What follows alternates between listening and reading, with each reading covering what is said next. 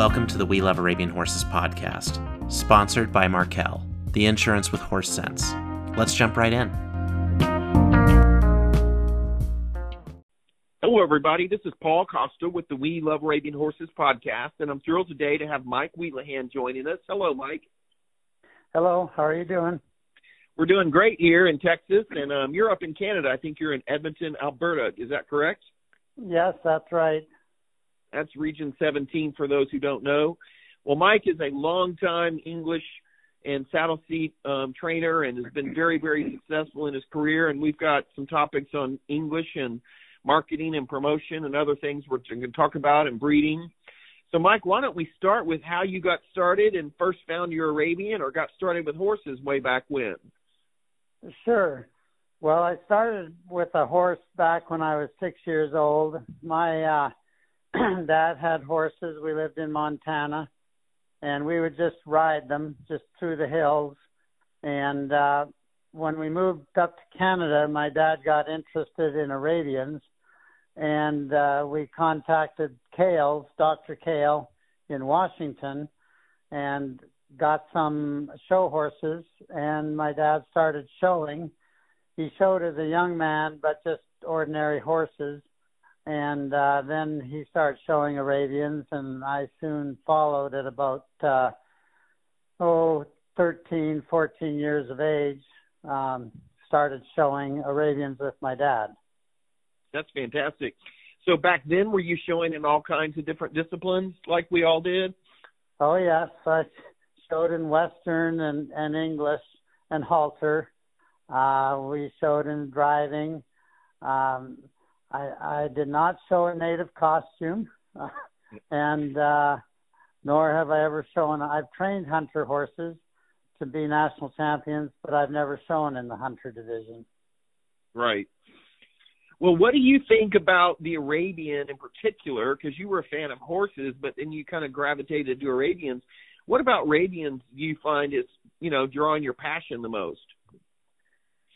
Well, I I had exposure early on with some people that had moved from Kentucky with saddlebreds, and so I liked animated horses. So I migrated to the English division, and of course, my dad had Arabians. So I was drawn to the animation. And then one day I was uh, in the library at my school uh, reading about horses, and, and I came upon a section of, of Arabian horses. And there was an article in there with pictures of Gene Lacroix uh, working horses in Arizona, and actually a picture of Raymond, and he was teaching him how to uh, set a horse's head. Huh. And this was just in a in an ordinary book on horses, and I thought, well, now that looks really cool. And it didn't take me long to to find out where that fellow lived, and uh, I went and saw him. Well, that's how old were you then? Uh, I was uh, 16. Oh wow. Mhm. So your your uh, passion for the Arabian kind of gravitated, and then you also got very specifically interested in the saddle seat divisions. Very quickly, very quickly. And you know, had it not been for uh Bask and and the Gene Lacroix training method, I think I probably would have ended up found my way to the saddlebred because Gotcha. I just like the high trot. Right. Yeah.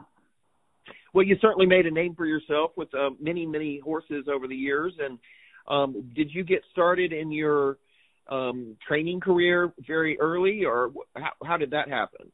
very early. Uh, I was first asked to train somebody else's horse when I was uh, about 15. And Oh, wow. by the time I was 16, I had about 30 horses in training. Oh my gosh! So you, very early. Very early, yeah. well, Yeah, and you I- had a pr- professional training barn in all those years. Yes. Uh, and made it through high school barely because I was I knew what I wanted to do, which was be a horse trainer. And you know, having all those horses in training and showing uh didn't leave much time for my scholastic career to develop in school, yeah. but uh, got out of school, got out of high school, and went down to Kales Arabians and apprenticed under Bud Cornell, who was their trainer at the time, for a couple of years. And on and off, I would, uh, you know, help Gene out at at horse shows and, uh, you know, go to his clinics and and do that sort of thing. Kales and Lacroix were were very close friends, and and at that time, it, uh, you know, the communications were free flowing between the two of them. Right.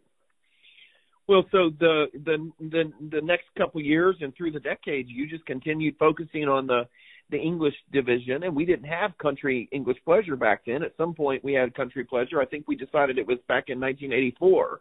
How did right. that impact your your interest, and did you like the addition to the divi- the the English division? You know, uh, at first, you know, I was a devout English guy, and the horse could either step up or it couldn't. And uh, so I thought, well, that's an interesting division, but the the rules and the idea of the country horse was so undecided and so gray that uh, nobody could really figure out what to pick in the country division. Was it a horse with a lower headset? Was it a horse with a high headset but just couldn't break at the knee? Could it go fast? Could it go slow? It, it was very undecided in the beginning, and uh, I didn't participate in it too much in the first few years. I tried it, and you know couldn't quite figure out where we needed to to be. So I thought, well, I'm just going to let it settle out till I figure out what they want to look at, and then maybe I can train one to do that. Sure. Um, and, and that was back, of course, in the day when there was, and you would remember this, when there would be 110, 115 horses entered at U.S. Nationals in the English class because there was no definition between that and and country didn't exist yet. Right, right, right. So then, as as country came on and they decided what they were looking for, I jumped into that and thought it was a, a great class and won several national championships in it. Um, and it has pro- proceeded on to be actually an extremely beautiful class, but in my opinion, just now has the wrong name on it. Uh, it is it is much more of an English class than what I would perceive a country English class to be. Yeah. And uh, but it's a pretty class to watch. It just has the wrong name. Well, and I think there's some movement within our judging community and the EEC and uh, to to kind of realign some of those rules and kind of bring it back to where it's supposed to be. That's what I've heard at least. Um, and uh-huh. create a little bit more of a, a definition between English and country right now because you do point out kind of a flaw with the system a little bit. Right, and it, and it's unfortunate. Uh, before I lost my eyesight, I was a judge as well, and it would be very hard to not pick a very stylish English horse, whether it was a country class or or an English class, to you know not put that horse first. Um, I don't know if they just need to add another class called Classic Country with the judges being extremely educated on on what to pick for that class, which would be a a stylish horse in my opinion. You know, nice headset, moving forward, ears up, quiet mouth, very happy, very very English like, just not a high break at the knee. Right, right, um, right. And that could that could be okay. Uh, you know, there's several ways to go. When the saddlebred started their country class, they had it for amateurs only and certain shoeing regulations. Like I think they allowed a shoe and no pad, um, and amateurs only, and that preserved all their other divisions: the the park, the three gated, the five gated. Right. Um, we did not do that, and the trainers were allowed to show and you know, when trainers get involved, they they take it to the maximum because that's what trainers do, and and it's a good thing that they do that. Uh, but you know, it got kind of mired in, and you know, you really cannot tell what class you're looking at if you walk in on one uh, on any level, but specifically the national level. You're you're not sure if you're looking at an English class or a country class, and that's not right. Well, I think one problem with adding another class like classic country, which would be a great idea, is we just we're so packed with classes as it is to have another division. I think the right. first effort is going to be trying to align the definition, the differences in the definition of the two, and having the judges re-educated on the difference and kind of helping the trainers to see that there is a significant difference in getting country to be back what country should be um, I think right. is what I've heard is the primary goal. We just don't have enough room in our schedule to add a whole other division. Right. But um, and on go on. Soon it, it may correct itself because the trainers it is the the country class is such a competitive class today that the trainers may take their riders and their horses and put them back in the English where they have a much better chance of going top 10 or winning regional championships because of of the lack of open type English horses. So they may swing back so that they can get some prizes and get out of the the more competitive uh, country class. Well, that's interesting. And if we throttle country back a little, that will push some into English, and that will throttle that back a little bit, which would push more yeah. back into the park class. Right, exactly. Like uh, for example, and you know, I can say this and not hurt anybody's feelings because I breed to them, but uh, Micah, the Open English horse this year, is a is a beautiful horse, but he's a beautiful park horse, mm-hmm. and and he wins the Open English. Uh, the year before that, Divine Style is a beautiful English horse, but also won the park and that should not be the same horse. Uh, Park is completely different than English. It's saddle seat, but they move differently. They create a different picture. Um, so somewhere along the lines, and I've talked to some of the powers to be, there has to be a, a furthering of education of the judges and you know, it would be very hard to not put a Micah first in English. But he's a full blown park horse. So where where do you draw that line? In my opinion, that's what he is. Um, but of course, there therein lies the problem. It's people's opinions. Well, and I think that the clarity of the definition of each and and trying to you know make three distinct English divisions: country, English, and park be much more discernible and then not mixing back and forth as much would be um, a step in the right direction. And I do know myself and myself as a judge and fellow judges, you know, you do get out there and you have a horse that's probably, you know, too much for this country class, but it's by far the best one in the class, and you just either yeah. got to leave it off your card. It puts you in a in a bad position right then.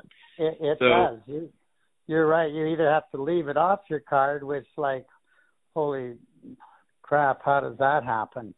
You know, right. you're gonna you're gonna undergo some real scrutiny over that one. Um, but if you put it first, a few people will bellyache. so it's a hard position to put the judge in or to be put in. Well, a horse like that, and I've had this happen several, well, many times, um, especially at the national show and big shows like Scottsdale.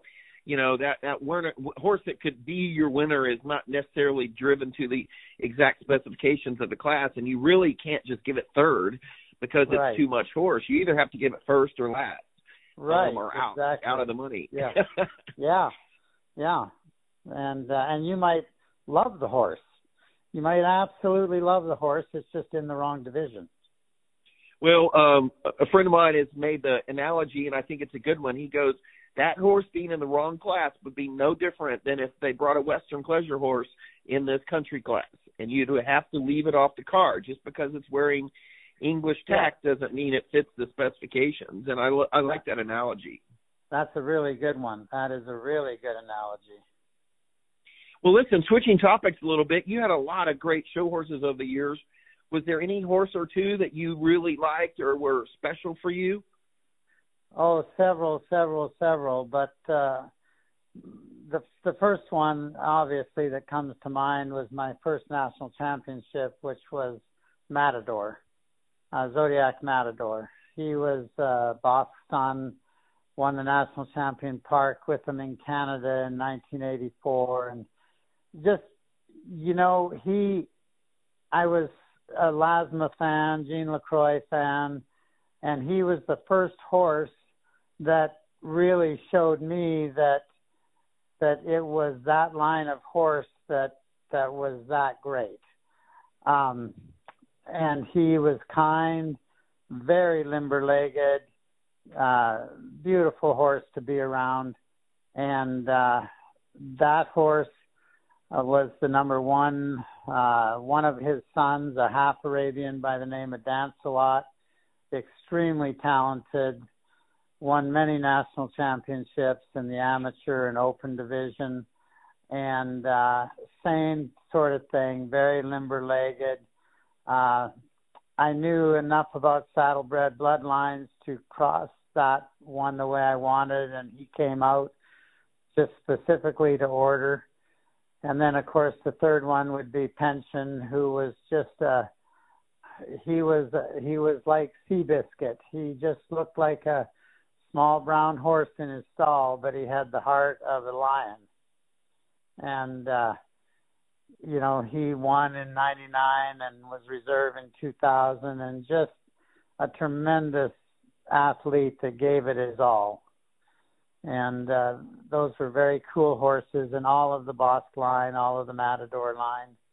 Um so those were three of my favorite ones, but I had That's many great. that I liked. It's hard to narrow it down, isn't it? Yeah, but those were three that were, you know, really game changers. I thought. Well, Mike, you've had a number of amateurs that have been very successful over your career, and also due to some health reasons, you've kind of changed the way you're doing your business. Why don't you share a little bit about the last five years or so and what's going on, how you're managing yourself inside of a, your business, and some of your amateur wins even more recently? Okay. Uh, well, I had some uh, amateur national championships. I had an incident happen to me in 2016. I I uh, had a heart attack, and uh, it was quite severe. And uh, when I woke up, I I couldn't see uh, very much at all, and um, didn't know what I was going to do was pretty shaken up obviously didn't feel confident enough to to run a training barn but definitely wanted to be around the horses still so i came back from washington where i was living and training and had a farm there and uh came back to canada and, and was going to retire uh but just couldn't retire. So i started breeding some half arabians and uh my and and training a couple of the horses that I kept for my daughter and my wife. And uh lo and behold I I could still train. I had to get confident in what I could and couldn't see and how fast uh, I couldn't move or could move um and all of a sudden was having some success. My my daughter won at Scottsdale. My wife was reserve champion at Scottsdale. Uh, the first year we went back there, and uh, then my wife became national champion, and my daughter was tied for reserve national champion in in her division, uh, which were both country horses. Yeah. And and then uh one of the very first saddlebred that I bred became the three year old world champion fine harness horse, uh, with the help of of the great Jim Stachowski. And uh then won the the park division this year. Uh and and he was sold to Stan White of all people. Wow. Um, yeah, and Stan is going to show him next year. So that's, That's kind fantastic. Of exciting. yeah, yeah, I was thrilled with that. And uh, right now we're starting some two and three year old half Arabians, and uh, they're looking extremely promising.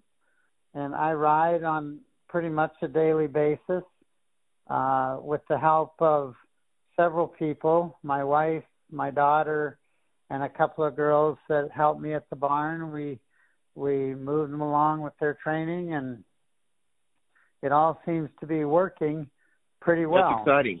Yeah, that's fantastic. Well, I love when people have a life situation that happens and kind of changes their plan, but they they keep with their passion and they find a way to make it happen either way. That's a great story. Yeah, that's good.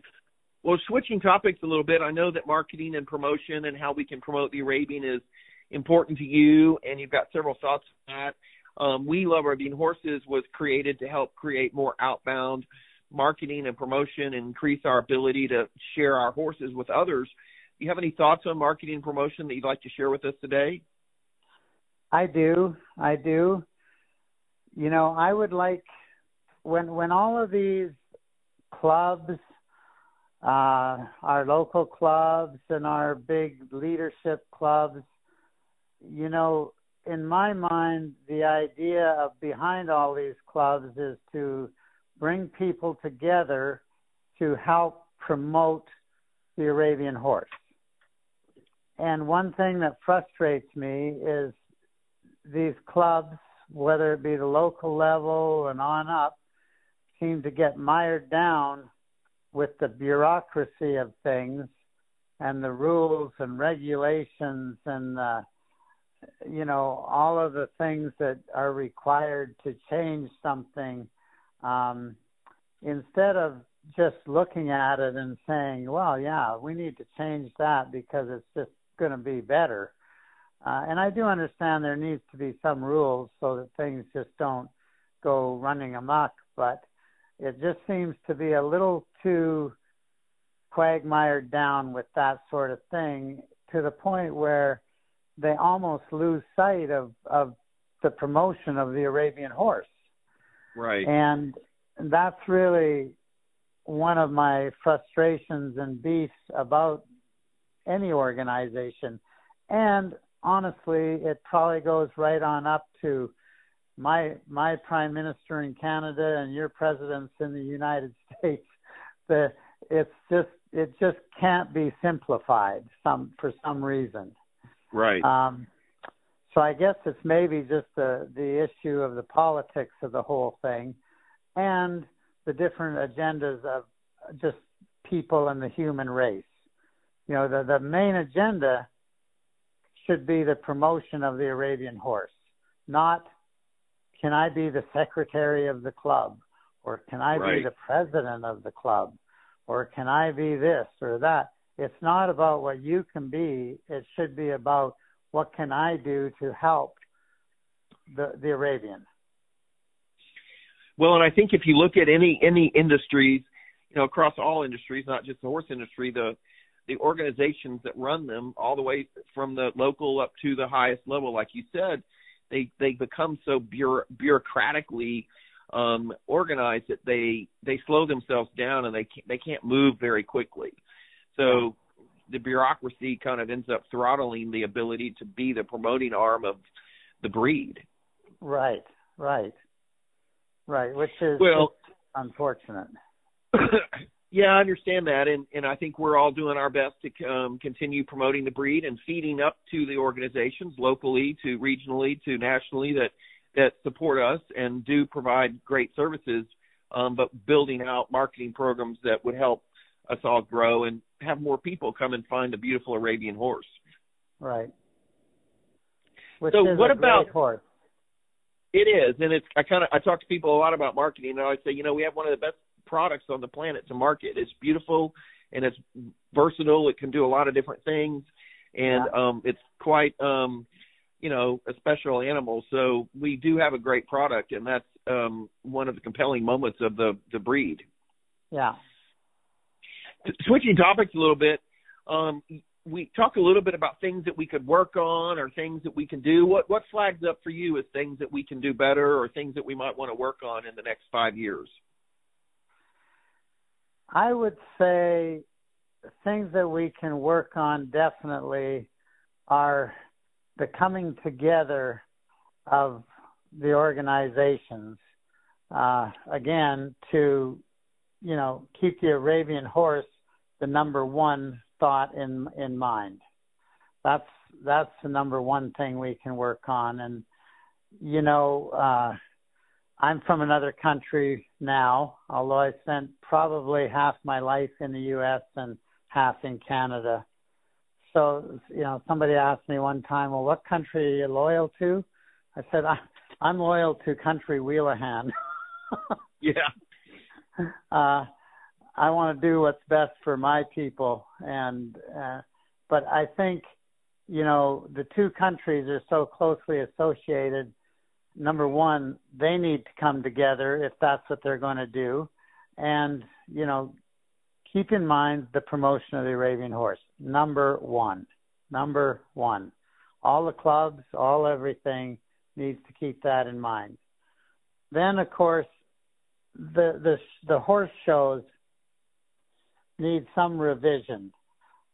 As they got bigger in the 70s, 80s, and early 90s, they started to, de- to develop more clubs, more horse shows, and and it was needed because you couldn't have one horse show in Washington or it would be you know too many horses at it. Sure. Um, so they had to have different clubs and different horse shows. Well, through different reasons, many of them economic times, uh, tax law changes, economic times, many things uh, have come about to to make it smaller, mostly economics. Um, they need to get back together and you know in my opinion the regionals need to be revised uh, there's too many regionals, in my opinion. You know, keep in mind this is all my opinion. Um, there's too many horse shows in any one state, so that each horse show only attracts 80 to 120 horses, which an 80 horse horse show is is not. It's like a ghost town. Mm-hmm. Um, if they combine them and get together all of a sudden you're going to have three, four, five hundred horse horse shows again. And you know, I'm not talking about region 14 or region 12 or possibly region 9, but there's a big world outside of those main conglomerate where where everybody likes to go show. Sure. Um, there's regionals out there with uh, a uh, hundred horses at them, um, and that's you know, they need to combine the regionals, in my opinion, uh, so that you know they draw those three to six hundred horse horse shows again. And well, so you're really talking about show. combining. You're talking about combining maybe even clubs or shows yeah. and or regions, yeah. like uh, across the board, because we just don't have enough customers really to support right. this infrastructure. Right, right across the board. The clubs need to come together and get one club, uh, depending on the area. Right. Um, you know, region one and two, I think they're like within 30 miles of each other. Uh, you know, that's the California, the the Santa Barbara and Del Mar. I mean, you know, w- what are they doing with two regionals that close? Well, maybe there was a time when they needed to have two regionals, but not today. Well, Maybe. you're right. And back then, remember, California was really the hub of the Arabian industry, and they had three regions just in California, and the the right. population is along the lines of customer um, retention losses. You've got shifting individuals and farms and whatnot, and now you know, like Scottsdale, for example, is much much larger than it was back then. Mhm. Yeah. You know, so maybe take a look at restructuring and you're right right from the right from the ground up uh you know combine clubs combine horse shows if i you know and i spent a fair amount of time in washington state they have you know in my opinion too many horse shows too many clubs combine the clubs combine the shows and maybe maybe your state has three horse shows and it's regional. Maybe its regional is region five, four, and three combined. Mm-hmm. Now you've got a 550, 600 horse horse show. Now that's not going to make many trainers happy because they love to go to as many shows as they can get done. But uh, again, for the betterment of the breed, you're better off to have a 500 horse horse show than a 100 horse horse show. Well, and the other thing that's happened in the meantime, just to add something quickly here, is the facility costs literally over the last 10 years have, in many cases, doubled. So you can't right. afford to have an 80 horse horse show. It, it isn't enough horses to pay the bills. Right. Absolutely. There's the economics that come into it again. Um, you know, region one, two, and possibly seven should be combined. And, uh, you know, because they're all within easy driving range. Right, right, um, right. I don't know uh, how close or how far apart some of those eastern regionals are, but you know, maybe 11 and 13 and and something need to be combined. Maybe 11, 13 and 6 or something. They all kind of run along that line.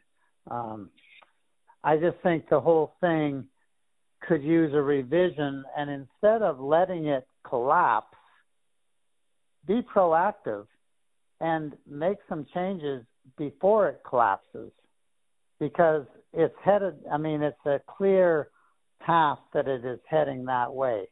And if people can't see that, they need to raise their head up and, and look around. Right.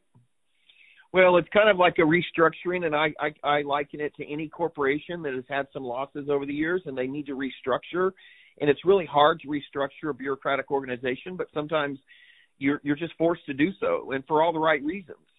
Yeah, yeah, and you see it, like you say, you see it in the big corporations. I mean, they take a look at what's going on and they say, you know, we need to cut this division out, and or we need to let these people go so that we can survive as as a corporation and the Arabian horse needs to get it together so that it survives and they have horse shows. Uh, because you're right, an 80 horse horse show is going to choke out anyway in a year or two because they're not going to be able to afford the facility. Well, and then when they're doing that with the smaller horse shows and they have to have the customers, the ones that come and show at that show, absorb the difference in price, then the it raises the cost of the show such that you really can't afford to show anymore. Right, and basically There's a domino effect. A domino effect, and it and it all ends up collapsed. Right. Well, I'm really glad that you brought this up. It's something that has been discussed, I know, for many years, um, combining the regions or combining clubs and whatnot. Even in Region 9, which is a very robust region, it could not support the number of Class A shows. So a lot of the clubs here, several of them that I know in particular, they quit having Class A show, for example, and they just put on like five little one day fun shows, and they've kind of shifted their mission to be a mm-hmm. grassroots level club and promote that way, and not be in the world of trying to host a Class A show every year. Uh huh. Uh huh. So, and that's a good thing to have a, a one day fun show and just get your horse out and and show it around a little bit. Um, you know, well, one of those one of those clubs, the uh, Central Texas Arabian Horse Club, their one day horse shows were larger than any Class A show they were putting on, and some of the other Class A shows were smaller than these one day fun day shows in terms yeah. of number of horses. Yeah, that's interesting. You know, and well, uh, yeah. You've got such great ideas, and I really appreciate talking to you and your thoughts on these topics. And uh, we'd love to have you on the podcast again. I, re- I really appreciate your time and the subjects that you brought up today have been fantastic. Sure, thank you. Thank you. We're thrilled to have you, and yeah, from We Love Arabian Horses and myself personally, just really appreciate your commitment to promotion and marketing and outreach as well. Okay, thanks, Paul.